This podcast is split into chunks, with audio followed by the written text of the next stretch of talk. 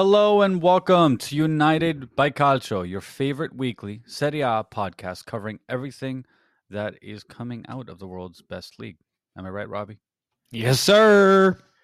Well, welcome. My name is Christian. I'm one of your hosts, and you just heard your other host, uh, Robbie, and uh, his enthusiasm is infinite. Of course. How could it not be? Top of the table, baby. Yeah, we'll see how long that lasts. Um, Until To be fair, season. probably gonna last a little, yeah, the rest of the season. But you know, I, I I have to throw some some jabs your way because you know Ah. not everything's got to go smooth, but just it is so far so good. so far so good. Yeah. to enter. We'll find a way. Well, right now they're doing just fine. Um, but let's go through a bit of a rundown of this past week's action. So, week 26, man, week 26, we only got 13, and I say only, we've got 13 weeks left. That's not, it's not much longer there, Robbie. Storylines are starting to shape up. One game at a time. That's right. Trophies are that- in the air.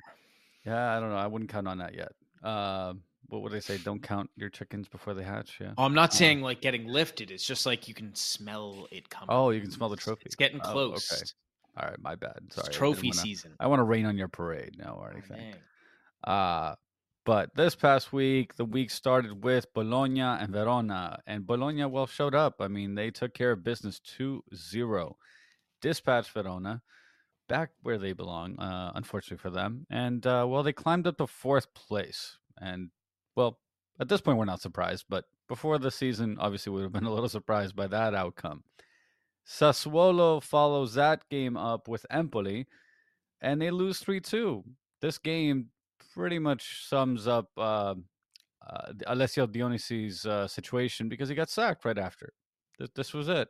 This was the end of the road for Dionisi, which is unfortunate, but that's what happens when you go from 11th place your first year, 13th the next, and then, you know, pretty much teetering on extinction.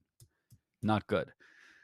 We'll talk a little more about that later. Um, third game up, Salernitana and Monza, and Monza takes care of business, does what they need to do, pick up a nice clean victory. Genoa follows that matchup against Udinese. They also win 2 0.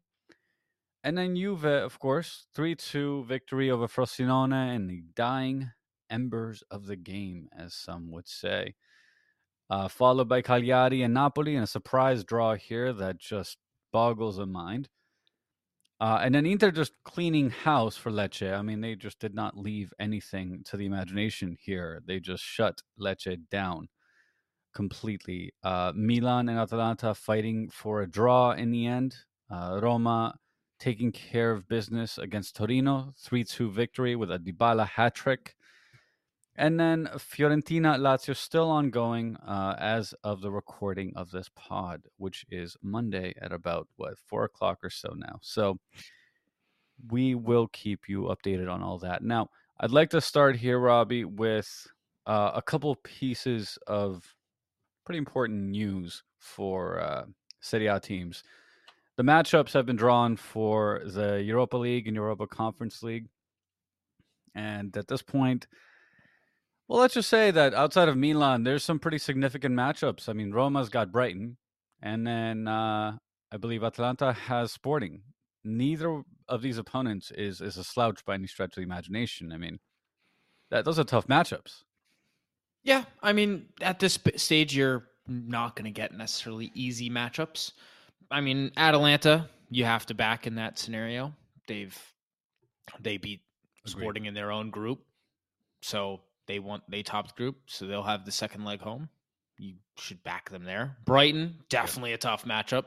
Definitely a better team than Roma, so that'll be interesting to see how Roma handle that. Maybe they used a De Rossi surge, you know, Yeah, they're vibing. They're on their way up. They're on the up. And then yeah, Milan they should absolutely just smash Slavia Prague. No disrespect Yeah. to Slavia Prague. No, I mean, I, I you're you're right. Yeah, there, there's there's no reason why Roma should leave anything on the table here. But now, and I'm not comparing Rennes uh, to Slavia Prague here, but they, they they definitely showed some weaknesses in that second leg against Rennes. Um, they obviously ended up winning the the two leg series, right? But It was five through no five two. Sorry, no five three. My bad. Right.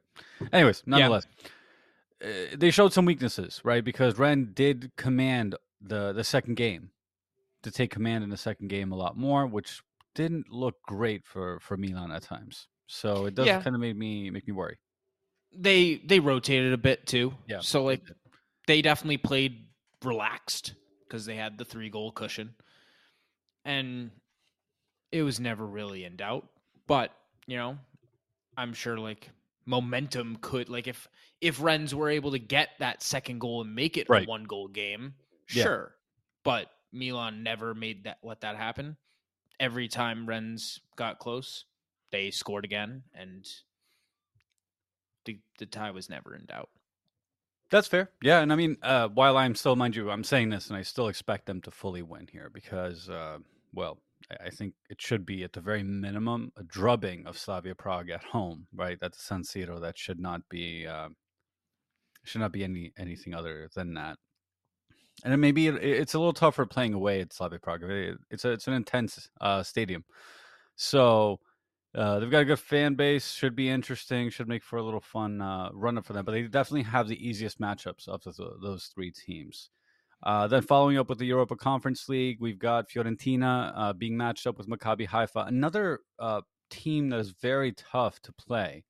Um, so Fiorentina have this ability where they play up against the big teams at times, but then they also play down against certain teams. So it does leave me sort of wondering which Fiorentina are we going to see here? Are they going to shoot themselves in the foot or are they going to push through this, right? Because if they do, they're within eye shot of the trophy. Yeah, I mean Fiorentina should back themselves to get to the final again. Agreed. Granted, like I mean, for the Conference League, the only real competition, like Villa, very good team. Ajax have really fallen off, and Yes. then Lille. Those are your, I mean, Fenerbahce, I guess. They got Edin Dzeko, you know. Mhm. What a player! Still going. Still going. you know, Serie A, great. Um, but yeah, those are out of that. Like, there's really just not that many good teams. So, Maccabi Haifa, I'm not nervous for from a Fiorentina standpoint. They should. Hopefully they can take care of business. Yeah, exactly. I'm actually Uh, more confident in Fiorentina against Maccabi Haifa than I would be Milan Slavia Prague. Wow, really? That's Yeah. that's a surprising one because I feel like uh, Maccabi Haifa is a, a, tougher team, but I love your energy. Bring that uh, just out of nowhere, le- uh, out of left field energy in this pod uh, already. You're just throwing in curveballs left and right. You're like uh, Slavia Prague just don't, don't have it. You know, now I want to see a Slavia Prague versus Maccabi Haifa matchup here. Um, maybe they ought to arrange that. That'd be nice. But jokes aside, let's get back on topic with uh, Roma this week. Now their matchup uh, against Feyenoord or mid midweek here for the Europa League. They end up winning, but not without drama because the first leg they obviously drew with Feyenoord away, and then at home they also drew. Now, I my view is that they were the better team. They should have won this uh, the second leg here. Uh, there's no reason why it should have gotten to the point it did, where penalties uh, were necessary. And uh, just a little footnote here: Lukaku missed his penalty opportunity. Which, bro, come on, this this is not what you miss. But I just want to throw that in for you, Robbie, because you know I, I know how much you like Lukaku. I got a good chuckle out of it Of course you did. Of course he's did. he is a good penalty taker. He that is. was a bad penalty, very but it was just is just funny, fitting, you know. Knockout Very game, so. pressure on, yeah. and he he fumbles. It's just it is what it is. It is Lukaku. That's his story. But you know who didn't crumble? You know who didn't at all crumble? Who rose to this occasion, to this marvelous opportunity presented to him by Roma? A little known goalkeeper, Mm-hmm. Svilar, man. What a keeper. If they switch away from him at this point, I'm going to protest. I swear, if Rui Patricio sees those, I- I'm going to be really mad. I'm going to be really, really mad. Uh, and then Pellegrini with that golazzo. I mean, what a goal. That guy looked at that net and I was like, yep, that's in. That's impressive. Yeah, he saw he saw those comments Mourinho made that oh it's clearly the players and he Yeah. took that personal. Oh, he's course. just been balling since. Man, I love that. Love that. The confidence to be able to put that ball in that corner that way. That was impressive. I mean, there was there was no chance a goalkeeper was getting that. But No doubter. unfortunately for Roma, they did leave it until the last second. Luckily for them, their goalkeeper kept them in the game because if it wasn't for those two saves by Svilar, this could have been a different game, right? Yeah, absolutely. I mean, that's I mean, it took until the last kick of the game. you Yeah, know, 'cause That's right. went all the way to penalties. But yeah, Feyenoord are a good side. Like Santi course they are. Jimenez is one of the best youngsters in the world, you could Mhm. say, like from a scoring standpoint. Um, and he certainly put the nerves on for Roma early. Fifth minute, just buries it, and you're like, okay, uh, gotta dig deep. Gonna be a long 90 minutes, potentially 120. It was. 100%. And then uh yeah. Pens are the best. You know, as a neutral, you just Oh, love 'em. yeah. As Yeah, a fan, like you absolutely hate them. Of Like course. thankfully I'm not a Roma fan and I didn't have to experience that. What kind of a That fan would like penalties? It's horrible. I mean, if you're, you know, if your team is playing in them. If you're not, yeah, oh, like you said, you're fine. yeah. It's the Oh, good. best. Yeah, It's like, absolutely. yeah. The fact that you could like literally, I mean, it's, it, you know, I hate to put it this way because it's saying it's lucky is misleading. I think people do this a lot. Uh, commentators and analysts and fans alike constantly make it seem as if soccer is 90% luck and 10% skill. And it's just nonsense. Like to get up in front of a goalkeeper, stare him down, and have him staring you down. You're playing mind games with each other. It is not the easiest thing in the world. So No.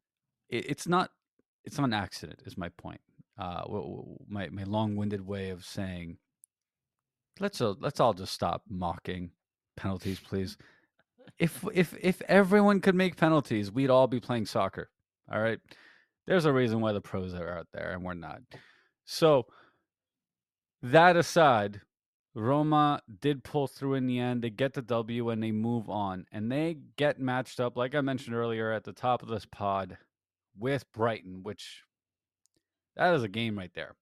If Roma really play up to their skill, I am excited about this. This could be a really good game. Yeah, I mean it really depends on what Brighton shows up. Mm-hmm. like the beginning season of Brighton and Europa League Brighton, or the second three games of the groups for Yeah. Brighton were electric. Like they Mhm. showed up and they played De Zerbi ball, Yeah. and they absolutely smashed them. But if you get like them sleeping, like oh they went to AEK Athens, I believe, Mm-hmm. is who they played right. in the groups, Yeah. and um, they struggled mightily They did. and did. that was because it's their first time in Europe. So Roma have the experience on their side, which is good. All these players haven't played in Europa League or yeah, Europa League uh, knockout games. Well, of course, Roma went to the final last year, so it'll be interesting, and it'll be De Rossi instead of Mourinho, you know, and then De Zerbi is going to be fun. which is fantastic. I mean, personally, I love the fact uh, that De Rossi has been able to inject a little positivity, hope, and uh, I don't know, a little sense of lightness in the air around Roma. Because before this, it just felt like it was a nonstop dark cloud.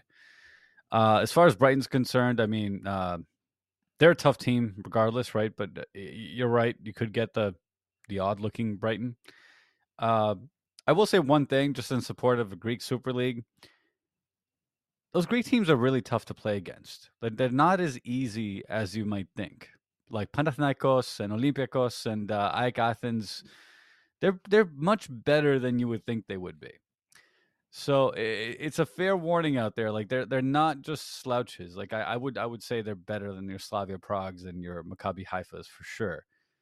So it doesn't shock me. It doesn't shock me having watched the Greek Super League and having followed one of my teams Panathinaikos. Like, uh, it, it's a good league. It's a good team, and uh, don't underestimate them. That's all I'm saying. That aside, they probably should have won that game. It is Brighton, right? Premier League. Um, Yes. That aside, Roma does a job, moves on. They got faced. Uh, they got to face Brighton, and then they come back to Serie A. They come back home and they say, "Well, uh, Paolo, why don't you just get us a hat trick and uh, we'll just leave it off until an unfortunate Huijsen own goal to make it seem like Torino stood a chance."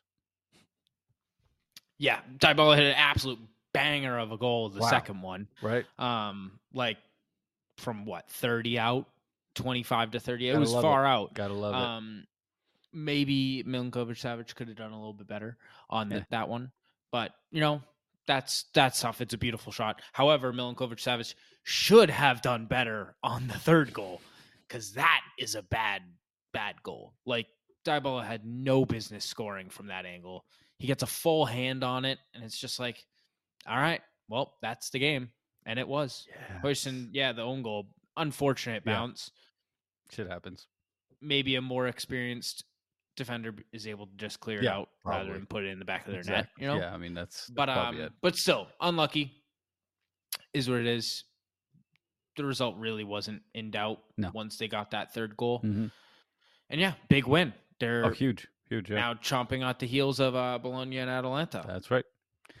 Well, the big thing is that Torino did not. They, I mean, I say that this game was not in doubt, but the reality is Torino were there. It wasn't like as if they just lied down Mhm. and took the beating. Right? They had the For sure. opportunities. They just couldn't finish their opportunities. That's the unfortunate part of this. And I feel like we've been saying this on and off about Torino for how many years now? Right back to the Belotti days uh, when he's sitting up top there. So it's not a new phenomena. So you know, take make make with it whatever you will. But nonetheless, it was an entertaining game. I would say, if you're neutral and you're following this, it's a good game, right? That's a good good Yeah. neutral uh, game to throw on. I agree. Yeah, I mean, you had the opening penalty, and then immediately Zapata answers. Yeah. just a nice header. Again, thought Svilar might have been able to do something about it. It was a, it wasn't the paciest header, like, but it was in the corner. Yeah. and you know, It worked out. sometimes it's just Yeah. too far.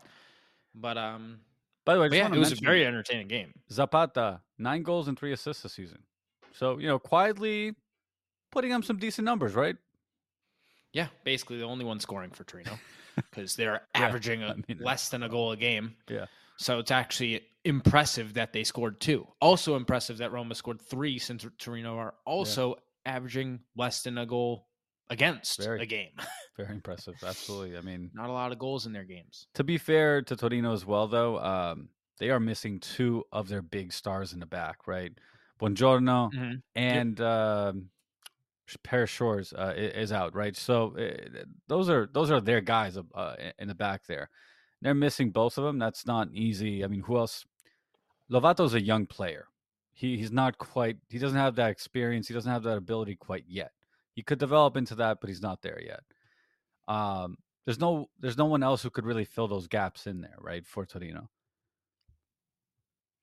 Yeah, and that's fair. But again, like they didn't concede that many great chances. Like the goal from Dybala from 30 Right. yards, like not much you can do about that from a center back perspective. And then Milinkovic Savic has to have the third one. That's not a like that's that is something a good goalkeeper saves, Hundred percent. and he just wasn't that today. No, No, I mean he was not, and, And he's yeah, been pretty like, good by the way this season. yeah, he's a fine goalkeeper. He's a perfect middle of the table team Right. goalkeeper. Exactly. Uh, speaking of, well, fine, I suppose. Fine for one end, anyways. Uh, Napoli Barcelona, right? Uh, the mid midweek matchup between Napoli and Barcelona. Uh, Osimhen scores in the 75th minute to essentially ensure a draw for uh, Napoli, but it was not the kind of game where Napoli should have won this, right? This was a game that Barcelona were commanding early on, and they should have won this game. Yeah, Barca should have won that game, but Osimhen did well, and that's. Napoli's offense at this point. They're just relying on individual brilliance by Osimhen, That's right. and he turned his defender well, slaughtered it home. Probably would have been a penalty even if he missed. So, That's fair. Yeah. but um, the guy was like trying to tackle him. Yeah, like was, with his was, arms. yeah. He was he was doing a Mhm. football like American football tackle. oh, 100 percent. Um, but yeah, I mean, he did. It was a great job, like turning him and then finishing coolly. Ter Stegen was sent for a hot dog. Um, but yeah, I mean, Yeah. when you watch that game, you Barcelona were the better team, Yeah, are the better team, far. and probably should win the next leg. But Mhm. you know, Champions League is is different, so maybe 100 percent. somehow Napoli show up, get a draw, force extra time, anything can happen. Yeah, it's going to be interesting for sure. I mean, they Barcelona came back in, in, in La Liga afterwards and 4-0 drubbing of Getafe. So um, doesn't leave much hope for Napoli in my view. I mean, I'm not saying that is on the same level as their opponents that uh, you know there, but still, this Napoli team has not been exactly an inspiring uh, form as of late. And uh, you know, Kvara had a good good game, I'd, I'd say, uh, much better than usual uh, as, at least as, as of late. Uh, had a great game this game. He had the assist. So, you know, in general, there were some great performances here, even if it wasn't necessarily their game, right? Yeah, I still want to see more from Kavara. We've seen him at his best. Mhm. He wasn't at his best. No. He was fine. Yeah. Like I I wasn't impressed by him because I've seen what he can do. Of course, of course. You hope when you go to Barcelona he shows his best. Yes. Because when him he's at his best and Osimhen's at their best, like Mhm. that that's a very hard team to stop. And Agreed. Barcelona's weakness is their defense. So hopefully they can prey on that.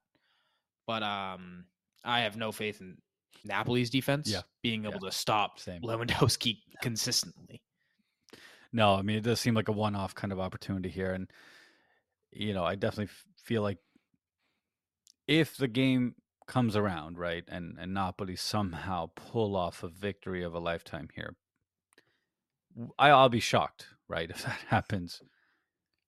But, you know, it is a Champions League. It's not as if you can ever rule it out. Uh, and Barca, Barca are going through a lot of difficulties right now. So we'll see. We'll see, right? Yeah, I mean Barca are going through difficulties.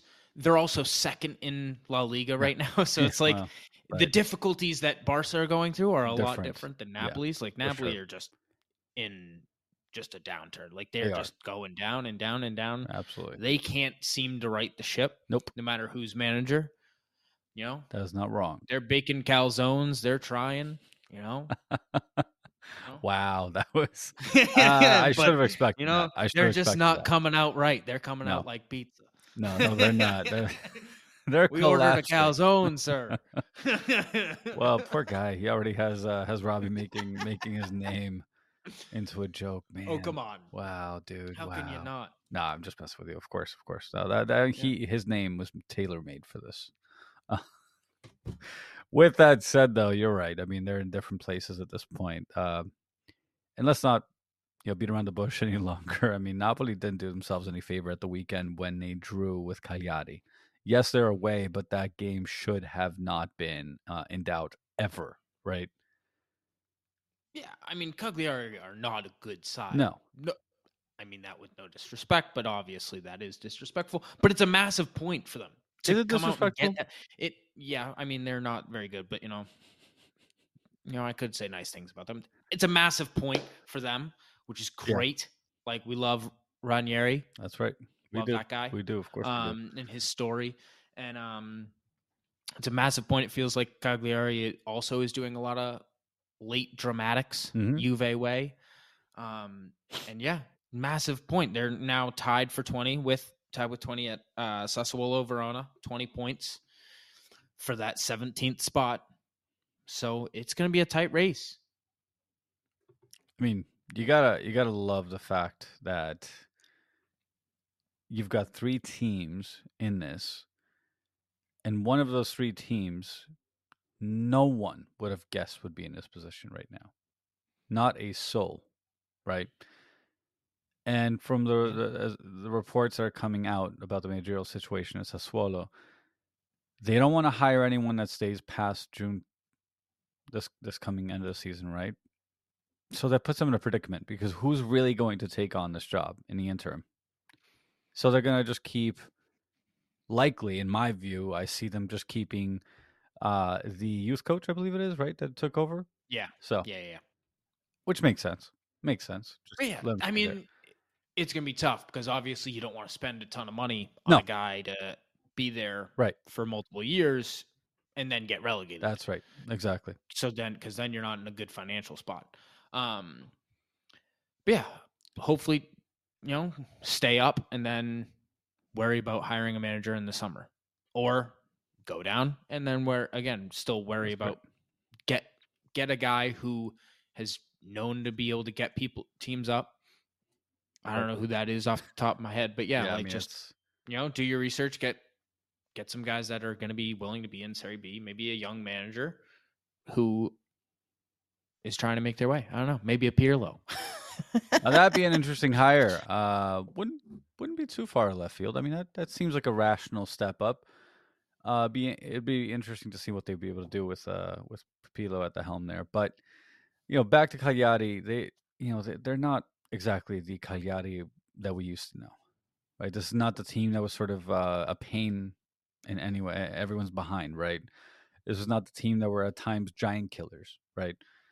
Um, they're emaciated comparatively speaking to to those teams. So it's not shocking that they came in and are seemingly on their way back out unless something drastic changes. With Napoli, on the other hand, though, this game should not have been in doubt, like I mentioned earlier, and like you said, this this should have been a game that they put away. And Osimhen scores, which was fantastic. That was in a 66th minute. They waited until the 66th minute to get on the scoreboard. And then they give up the, t- the tying goal in a 96th minute. That's Yeah.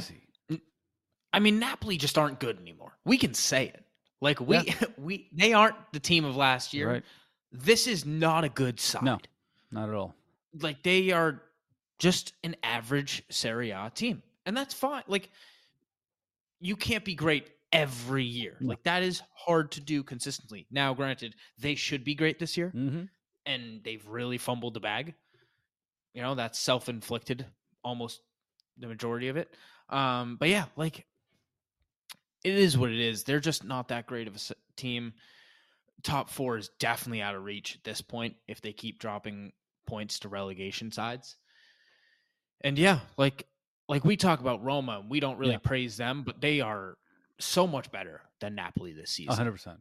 You're absolutely right. We do give Roma a lot, uh, a, a lot more um, crap for being the way they are, but yet Napoli always uh, gets a benefit of, of the doubt, so to speak, and rightly so. I mean, they're the Scudetto winners from last season. No one expected this kind of a crazy fall off, and we've spoken at length about all the different issues, and dynamics between uh, ownership and the players, including Osimhen, and what what could have been done better and right, and the coaching and everything. But at some point, you know, at the risk of sounding like one of uh, one of our favorite managers ever, y- you got to stop talking and just play the game, right? All this stuff has to go to the side. You can't you can't just keep blaming ownership. You can't just keep blaming the coach. You can't just keep blaming the players, right? At some point, somebody's got to figure out what the issue is and fix it. Right? It, it Yeah, doesn't make I any sense. Totally agree. Yeah, like they needed to right the ship in November. Yeah, exactly. and it just it still isn't going the right way. Like everything is still going wrong and it's almost by the time we release this podcast it'll probably be March almost. Honestly. But yeah, like it just at this point you just don't know what the reason is. It's just Yeah. so many things have gone wrong and all of them. Like not one thing has gone right. Kavara regressed. Mhm. Osimhen continues to be injured. Yep. And now he's back and he's scoring, doing well. But how long will he stay healthy? exactly. Like that's a question mark. Politano's dropped off. The defense in general has been abysmal. Oh, absolutely. Like coaching decisions questionable. Everything. Like nothing's gone well. Like Anguissa, yeah, great. Like he's been good. He was gone for AFCON. So like which like that's fine. Like Yeah. but still like that's something you have to deal with. Yeah. And yeah, It's a huge loss. Huge loss when when it comes to a team like this that, that doesn't have the depth to be able to deal with uh, Nagisa being gone, right? So Yeah. you know, ul- ultimately, this Napoli team's got a got a lot to figure out, and I I think you and I are both on the same page. You're not going to figure them out today or this season. Uh, it, it seems like this is going to be one of those things where they just call it. It is what it is. I just genuinely have no hope for this team fixing them next season either, though. I, I genuinely don't think this ownership group is interested in actually fixing anything. yeah. I mean, it depends. Like Osimhen is going to leave. Yeah. So you have to imagine that's going to be a hundred million dollars, You think, right? Exactly. and then let's say seventy-five of that is reinvested. right. you got to imagine they're going to put good good purchases in from years past you i would trust them to make good decisions transfer wise You like they think, yeah. got Kim Min-jae Mhm. they got Kvara like all on good deals so But that was i would expect right? them to again like what That was Giuntoli though, right? I mean, he's gone. fair but still i just yeah like i just feel like they will make the right decisions in the end Hopefully, and, I hope um, so, man. I really do. they'll be able to restore and they'll have a new manager Yeah, going right, into next right. year and hopefully that person will be able to restore you know that championship side um the level-headed mentality in a locker room rather than the just chaos that it's been Yep. but um yeah that's a big summer questions There's a lot of those, yeah, for sure. I mean, maybe Conte will come back to to Italy, right, and uh, coach at Napoli. Who knows? Uh, we've seen crazier things happen.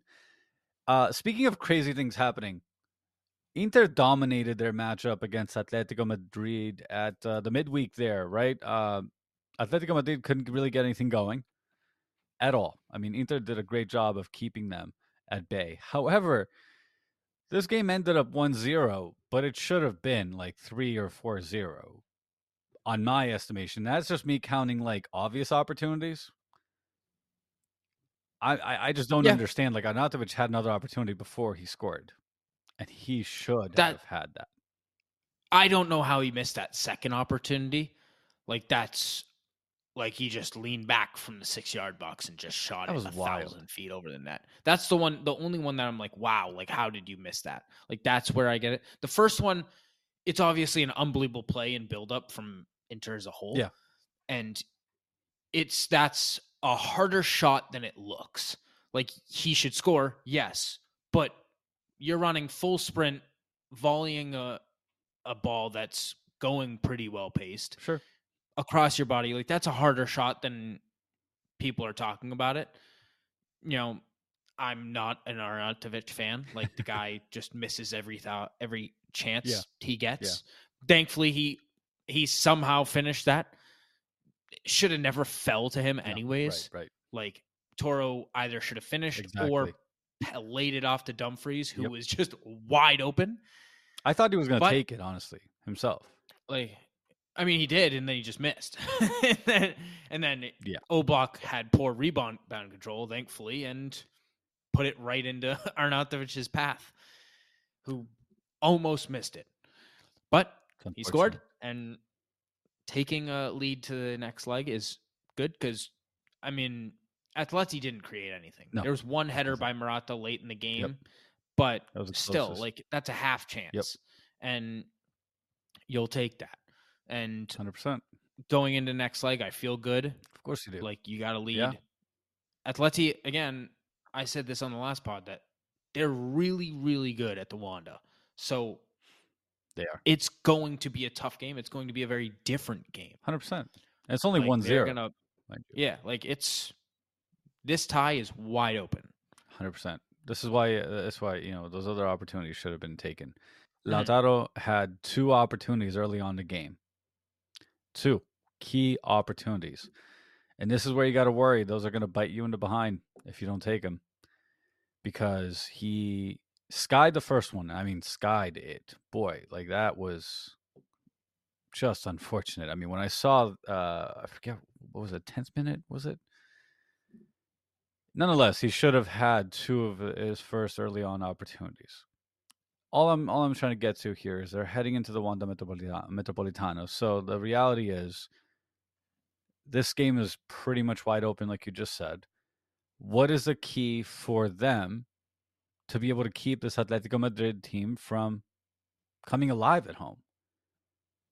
Play your game. Don't worry about Atleti. Play your game. If you if Inter plays their best game, they will win. That's like they are better than Atleti.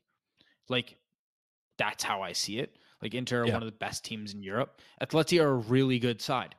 Not taking anything away from them, but pound for pound, Inter are better. Yeah. And if they play their best and play to their game mm-hmm. instead of just sitting back and like absorbing pressure, like I'm sure Inzaghi will have them absorbing more pressure than I would want. Yeah.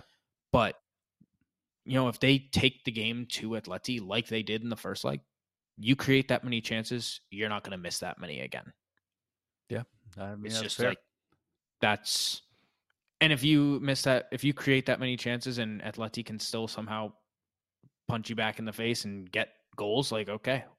Props to them. Like somehow. Like, but Inter's defense is so good, so well structured. Yeah. I just I feel good and if Inter play their best game, I just don't see how Atleti could get the result that they need. No, I completely agree. I mean, uh, I think you're right. I think Inter still have this game on lock. They are the better team, uh, in my view, as well. Uh, that game will be coming up on Wednesday, March 13th. And of course, we'll be previewing it right before the action. Uh, with that said, let's move to the game they played at the weekend against Lecce uh, away. Uh, Lautaro scores twice, uh, followed by Frattesi and De Vrij. Now, this was another one of those games where they just dispatch any rumors of, you know, slowdown concerns of any kind, right? 4 0. This is just like they came in, they did their job, and they moved on with their lives. It was great. Four starters, three and a half if you really want to argue about who's the right right wing back. But um but yeah, like just there was a lot of rotation and yeah. the result was never in question. It was just Lautaro, Lautaro, and then the De Vrij getting his first goal. That that's always good. We love to see it. that was for true. Serie A this season. Yep. yep. Um, yeah, like it was it was a good performance. You know, Lecce didn't really do threaten a ton. There were certainly some chances that they yeah. probably should have done better on yeah, in the 100%. first half. Mm-hmm. But once that second goal went in, you just it was over. Yeah, I mean they they had their shots. Uh, they had the total shots, but they didn't have anything really that that threatened seriously threatened Inter. Uh, yeah, uh, Audero didn't really have to do a ton. He did not. Like it just yeah, which is fantastic. Like, you know, and that's like in years past, Inter have struggled in these games. Yes. You go on the road, like it's a tougher game, and they just cruised didn't drop a beat, and almost the entire second team was in, which is just that's exactly what you want to see. Yeah. When you don't have like in years past when Brozovic hadn't started, the level dropped immensely. 100%. And this time, without Hakan, didn't miss a beat. Which just even more props to Inzaghi. Like he's created this great structure that mm-hmm. the players know exactly, no matter who it is, they know how to play it and they just do it to perfection. Oh, 100%. I mean, this was them sticking to their way of playing. And you mentioned something earlier about the fact that these are the games that they would have lost in years past, right? The in between games, the in between Europa, European competition, rather, uh, games, the, the games in between big games, right? Uh, they have been crushing these games this season, crushing them. They, they played Salernitana before the Atleti matchup They crushed them 4-0 again. So it shows a level of consistency and determination. Again, we've spoken about this with uh, Juve, right? Being inconsistent in these scenarios. When you're playing a really far down low team, you should be winning those games decisively. Right? Because those are the points that are quote unquote easy, right? You should take those and run. And Inter's doing that. That's how they're maintaining momentum right now. And they're building confidence. They keep on doing that. This is why I'm yeah. convinced this team is not stoppable. Yeah, I mean, we're still talking about Pazza Inter at the end of the day. so, you know, I'm not going to get too confident. Like course, I'm 90 plus percent confident. Uh, that's probably You're not going to get uh, over your head. Yeah, no, I know But. I feel good. Like you know, I was I was feeling really good until the last kick of that Juve game. you know, but you know, it is what it is. Like Inter only have to worry about themselves. Hundred percent. Obviously, 100%. four nothing is just like a drubbing, and they've just consistently done it. And in the on the road is what impresses me most. Mhm. Like doing that at home is one thing, but it's always been the road games that just are tricky They are. and They are. yeah, just getting that second goal and killing the games off has been something this team has done so well this Mhm. year, and it's it's just great at being an Inter fan. Like that is exactly what you want, and it, we always talk about it like it's so easy to do. Oh, and absolutely. no we do. teams actually do it. Mhm. So to see it happen is just it's beautiful. It's absolutely incredibly impressive. Is is the best way I can put this because this team is currently at 66 points. Their goal difference right now is, fi- is standing at 51, and Juve is a solid nine points behind. Three games essentially. And Juve still have to consider the fact that Inter have a game in hand as well. So if that goes Inter's way, which I mean at this point I, I don't I don't see how it doesn't, right? The way that they're playing does not say to me worry about something. They're not Yeah, slowing down, I they're not making those dumb mistakes, right? They're those silly mistakes. Yeah, and my big thing is, someone said this. I forget who who did though. Um, was when you watch Inter, you see them win for nothing Right. in impressive fashion. Mhm. Like, what are the mentalities of the other teams that are chasing them? Like, you you just see, like, say if you're Juventus, the players and the coach, and like, Yeah. you just struggled against Frosinone. You got the win. That's That's, right. great. And then you watch this Inter game, and they just absolutely smash a team. You're like, how are we to catch them when we're doing so poorly in this other game? Like, it's so hard to just visualize it because Inter are doing so well. Like, they are going to get 90 plus points, Right. Potentially 100 plus if all goes well. Well, that That's, that's, a lot. That's a lot. it is. But it is. still, Of course, it is. Um, yeah, it it's tough because, and and you mentioned this perfect segue into Juve. Uh, mind you, we're talking about the Frosinone game at this point, and yes, Juve won. At the end, Rugani of all people puts in the third goal, three points, because without that, it would have been one point, adding two to Inter's uh, total lead, right? That would have brought their lead over Juve at 11, uh, to 11, rather. You don't want that, especially right now. Now, I will say one one player that did not have, I'd have anything to complain about was Vlahovic. He scored twice, assisted once, and McKennie as well played a great game. And then he went out Thank you injured, for that shout. Uh, by the way, he's a friggin' warrior. I mean, he was on the ground there. He was trying to set his own shoulder in the field. The guy was trying to yep, set his own shoulder. shoulder. Bro, I'm like, what is he doing? Murica. Seriously though, bro's like on the ground, and I'm like, oh crap, that doesn't look good. All, all I see him is banging his shoulder on the ground. Like, what the hell is he doing? Um, Yeah. he's out until early March, from what I heard, which is not bad. I mean, given that we're almost there, so you know, um, yeah. not too bad. But nonetheless, Juve waited until the very last second to win this game. And there were so many holes that, that were exposed, right? Because Frosinone took advantage of them. It was 2 2 up until the very last second. This team, I'm worried now, is going to fall behind Milan. Is there any reason why I shouldn't think that? No, I think you certainly could be worried about it. Like if they'd be, they'd only be two points up if they did drop that game. Um, but you have to be better in that game. Like Frosinone really shouldn't have lost. That should have ended in a draw. Um, Yeah. because that third goal, like that, should never go in from a keeper standpoint. Like, Yeah. Cerofolini, like, what do you do? Like, that's the only place he can shoot it. How are you letting that in? Absolutely. Um, especially when points are at a premium at the bottom of the table for them as well. Like they're only three points from safety.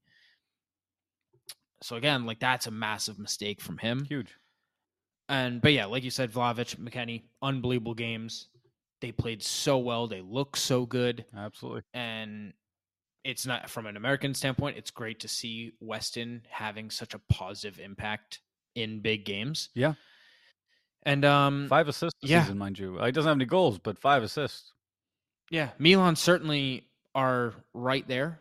They probably should have won against Atalanta, but you know, they didn't. So there's a four point gap.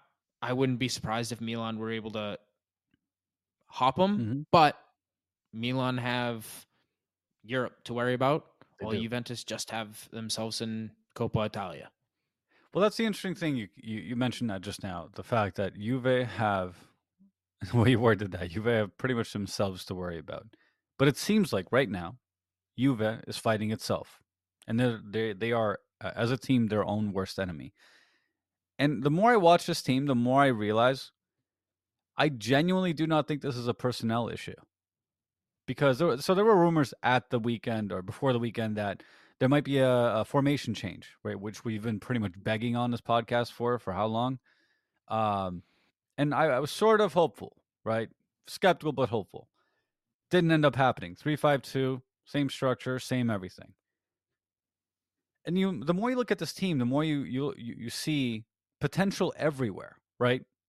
Good players, plenty of op, uh, of opportunities to go around, but they're in my view they're not being utilized properly. And it's not. I guess it's not only my view. I mean, this is a view shared by I think a lot of people. How do you fix that at this point outside of firing Max Allegri 13 weeks away from the end of the season? Because he's not going to listen. I mean, you're you're gonna ride it out for the rest of the season. Like for me, that's Allegri's never getting fired in this spot. Right. Like he's comfortably in Champions League, right. and that was the goal to start the season. Yeah. Like we can't get away from it because of what happened and transpired. Like they were close to enter, so you know we started saying title race. Yep. But their goal was Champions League, and right now they are easily in that spot. Granted, it hasn't been pretty. No. But firing a manager is definitely not what you want to do No. when you're having shaky wins and then but still the keyword is wins. Like they are getting 3 points. Like yes, Yes. that was not a good performance. They shouldn't have gotten 3 points, but they did. So that's key to get them to Champions League. Once you get past the season, then we start talking about a managerial change. For me, Right. like yes, I want to see more attacking. So like I get having like a 4-3-3 Mhm. and not having the 3-5-2 Right. but it is getting them results. Of course, it wasn't. So, like again, it's all just we're prisoners of the moment. So, like they won. So, I'm gonna praise him for getting the three points. Um, but yeah, it just feels like I would stick with the three five two, but still somehow find a way to get Chiesa, Vlahovic, Yildiz, I guess now um, Mhm. on the field. Like Yildiz is a fine player. Mhm. He has fallen off from what he was doing I mean, earlier. you're right. Everyone was praising him, like, "Oh my god, like look at this kid, he's unbelievable." And now reality has come in, and he's Yeah. struggling. He's And an that's fine, like, he's right? 18. Yeah, I mean, Like, yeah, so take time. not going to crush him. Right. But you know, he isn't Vlahovic. So like, Vlahovic is No, the guy. Yeah, and 100%. he's been playing great this season. Yes. Um, he's basically what Juventus paid for. Like that is how he's performing. Yeah, 15 goals, four assists uh, uh, to this point. Um, I definitely expect a little more than that, uh, if I'm being entirely frank. Um, but I get it. Uh, the way Allegri plays does not exactly allow him to be able to do that. So I, also take that into account. The fact that he's doing that perhaps says more about him uh, and, and how, what he truly is capable of, right? And what Allegri is keeping him from truly accomplishing. Now, I'm not as kind as you are about this, just because they won this one instance. I mean, because the reality is, if they had drawn right at home against Frosinone, would not have looked good.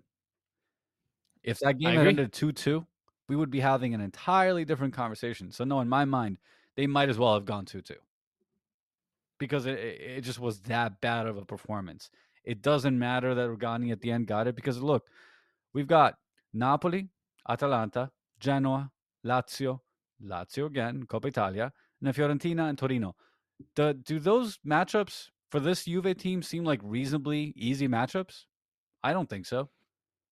No, but they should be able to win a decent amount of them. Should, right? In quotation marks.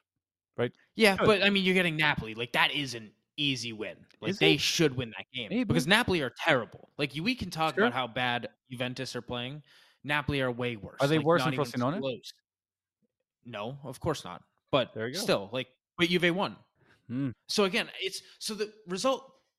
It's hard for me to say it doesn't matter because Right. it does. Like, it, Yeah, like we determine trophies off results, Sure, not sure. performance. That's true. So, so three points are three points. Like that is it. Like, yes, it took until the very end. Mhm. Juventus saying as it is, like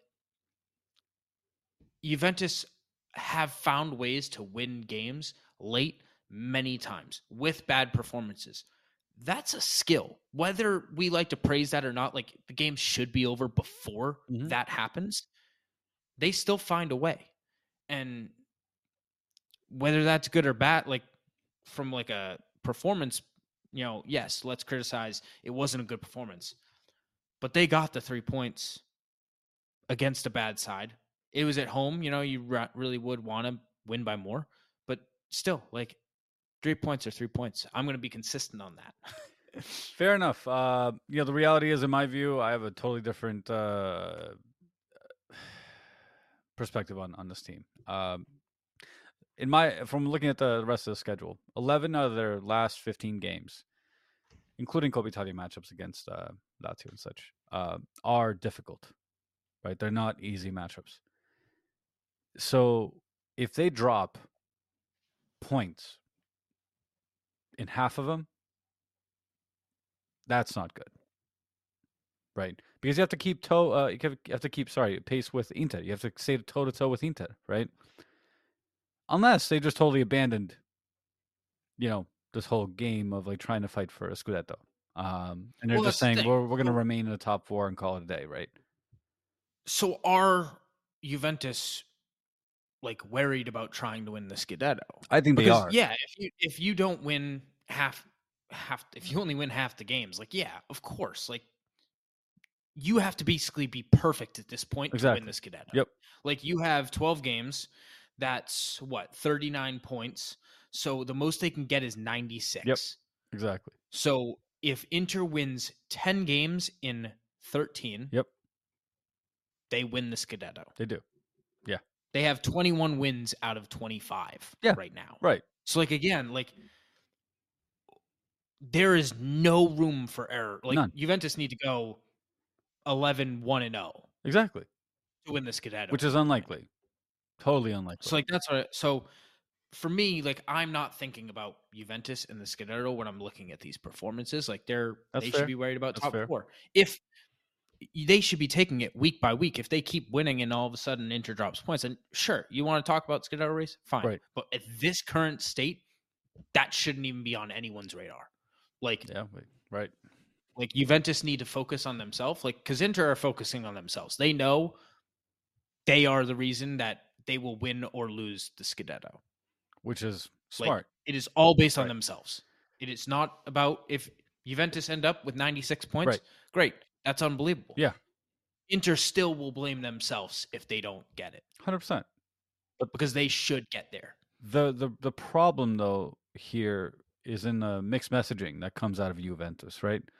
You've got Allegri for what ten weeks at this point, running interference and throwing throwing out comments about how they're not really seriously contending for Scudetto, right? When they were playing well, and then they uh, essentially play this whole you know cat and mouse game where Allegri says one thing, players say another thing, and it just looks really bad in my view. The optics are really bad because all he's doing is trying to protect himself, right? Realistically speaking. Because if the players are going to the press and saying, "Yeah, of course we're we're fighting for the scudetto," of course, right? And if you're a Juventus player, of course you're going to say that because you should say that. You're a Juventus player. You're not like you know playing for again. No offense, but you're not playing for Cagliari here. expectations are different. This is a, a, a literally pinnacle of European soccer, at least was at some point. But, anyways, that aside, this Juventus team uh, leaves a lot to be desired. That game was just uh, atrocious. Uh, outside of Vlahovic's uh, performances and McKennie's performances uh, in that game, it was it was a rough watch. Chiesa is being deployed in, in a in a manner that clearly doesn't work for him very well, seemingly um, either. So he's really ineffective, largely so. He hasn't really been able to do much of anything. He's still stuck in that six goal, one assist, you know, rut for the time being. And he's been left out of the squad even when he's been healthy, which I have no idea what, what's going on behind the scenes, but that's something to take into account. Meanwhile, and shifting focus here a little bit, but not really because you've got Milan right behind us. So you Juve have to worry about Milan being very, very, very close. This is not exactly like you've got nine points on Milan, right? You've got four points on them. That's not unachievable. Closing a gap, I mean. Milan win their game against Rennes, right? Uh, or they lose a game against Rennes rather, but they win uh, the two leg tie in the Europa League. It wasn't their, their best game in my view, but they did enough, right? They did they did just enough to get through. They followed that performance against uh, Rennes with a one and one draw uh, against uh, Atalanta. Taking both of these stock of both of these performances, Robbie, do you seriously see them challenging Juventus for second place. Yes. I would be surprised if they actually don't leap Juventus. Okay. I just like says the praised about how Juventus get the three points. Yeah, three yeah. points, but like again, like I'm more impressed with performances regularly by Milan. Like, yes, they lost that Rennes game, but they didn't need to win. Right. They didn't need to draw. Like they just needed to lose by less than three. So like they rotated every time Rennes punched, Milan punched back. They did. And it was never in doubt that tie. So like again, yeah, they lost 3-2, but like Milan was celebrating because they went through. So like it's tough for me to see that as a loss. Like yes, technically they lost the game, but right. they did exactly what they needed to do. Don't risk much, score, keep answering and don't let them the momentum carry Rennes to a comeback. And never did. And then against Atalanta, I'd say they were unlucky to not win right. that game because that's not a penalty for me. Like anytime, like I'm stunned that they actually called it. Well, um, especially when he went to the monitor, he literally took two seconds yeah. to look at. It. Like he didn't look right. at it. It right. was just the guy could like whoever the VAR was. Mm-hmm. I'm pretty sure it was a really experienced ref. I forget his name. Um, should have like been like, hey, like actually like yeah. watch the video. Like he looked for two seconds, like, yep, that's for sure Ben, because he just knew the VARF was experienced. Was like, up, oh, yep, like that's that's it. Yep, I believe you. Like, why even go to the screen at this oh, point? Oh, exactly. Like, he should have looked, and then he would have been like, oh yeah, that's that's not worth overturning. No, like calling the field wasn't a penalty, and it wasn't a, an egregious error. Was there contact? Sure, but yeah, that's not a penalty. Worth no, uh, no, especially not when it's on the field. Like it wasn't called yeah. a penalty. I mean, we've seen this before, though. We unfortunately have seen this before.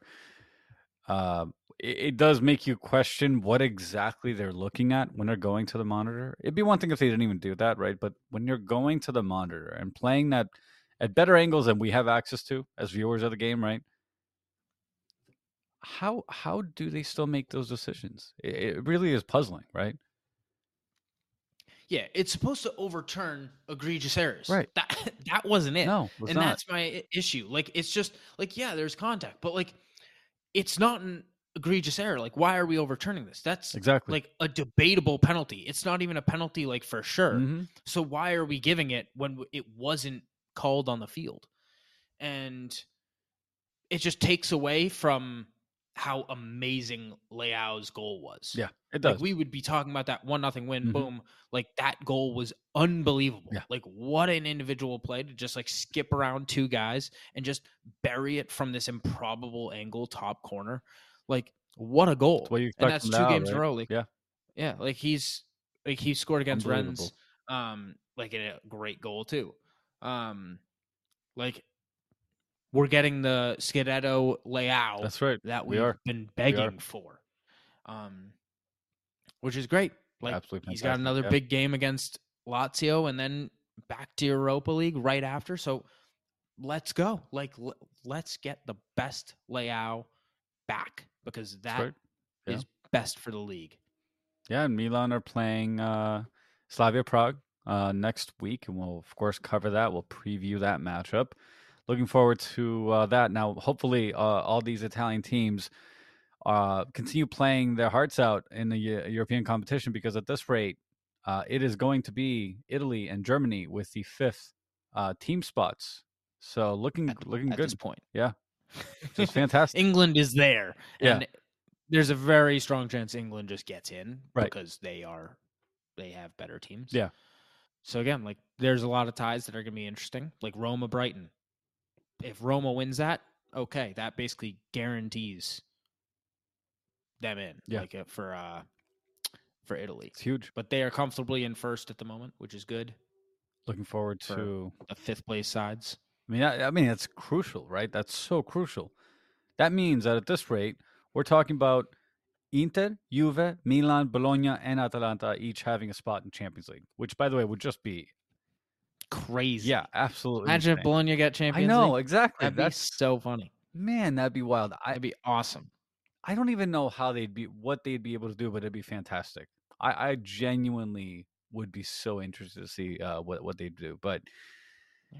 We've got plenty of time left before next week's action. Uh, with that said, there was one more game, uh, and of course, we can't really cover it this week because it just sort of finished. Uh, Fiorentina come back from behind and beat Lazio 2 1 with a Bonaventura goal in the 69th minute. Of course, we'll cover this next week. Uh, couldn't really watch it. So, with that said, uh, Robbie, thank you for joining me this week. Everyone, thank you for joining us this week for this recap episode of week 26. Uh, before we head out, Robbie, what was your favorite and least favorite thing that happened this week? I mean, least favorite was of course the uh, Rugani goal. Uh, of course. that's yeah. that's easy. Um, favorite definitely got to be Leao's goal. Like that was just unbelievable. Yeah, I mean, that was Close second, Dybala's goal, but um, the second goal, of course, since he had three. Um, but yeah, I mean, unless we include, you know, for me personally, Champions League, like the win against Atleti was great. that counts. That Um, counts, yeah. But uh, but Leao's goal was definitely the individual highlight. Like that was awesome. Yeah. like that was a great goal. Unbelie- like it was just out of note. You were just like, wow, how did that just happen? You got you got to Yeah. love the uh some of the, the the class action going on right now, right? We've got some great action at this point, and uh, European competitions getting back in the swing of things. It's making for a, a nice, picturesque finish for the rest of the season. Looking forward to that. Uh, my favorite thing is the fact that you know Serie A is uh, currently just ahead of everyone else and getting that fifth spot. I love that. That is my like of the week. Again, get, get, just getting closer and closer to that finish line. I cannot wait. Uh, least favorite thing: the Juventus Frosinone game. That was just a frustrating, hellish game. Uh, yes, yes, three points. I get it. I heard it before. Um, I will just point to what Juve's track record has been. Just look, look at what's going on. To anyone talking about how I should just listen to three game, uh, three points, and and whatever you know. They they are just Allegri. Please just leave. I beg of you. Just I'm imploring you to leave Juventus, please. With that, Eventually, Come on, man. Don't do that to me. You're lucky you got Inzaghi. He's good. Um, jokes aside, he's a legend. I mean, Allegri just crosses uh, thousand point, thousand real points, whatever the heck they're they're calling that exactly. But he just calls that uh, called crossed that threshold, a thousand and two points with this win over Frosinone. So, congratulations to him. I just think it's time we separate, go our own ways, find a new path, maybe find ourselves eat, pray, love style in a you know different country somewhere. But anyways, we will be back this Thursday with a new episode. And of course, we'll be previewing match 27. And we are getting closer and closer to the end of the season. Isn't it exciting, Robbie? It's very, very exciting. Trophy season. That's right. Hopefully, Inter doesn't do it. Anyways, maybe they just have a collapse of a lifetime in the next 13 weeks. We'll see. We'll see. But I, I pray no. if you like this episode, if you like this pod, please consider leaving us a five star review on your podcast platform of choice Apple Podcasts, Spotify. We're available everywhere, but only a couple of them will, will actually let you leave a review. Uh, also, please follow, like, subscribe on YouTube, Threads, X, Instagram, whatever it is that you like. Please just follow us on there. And uh, Robbie, thank you for joining me. We'll see you all. Thanks for week. having me. Ciao. Ciao.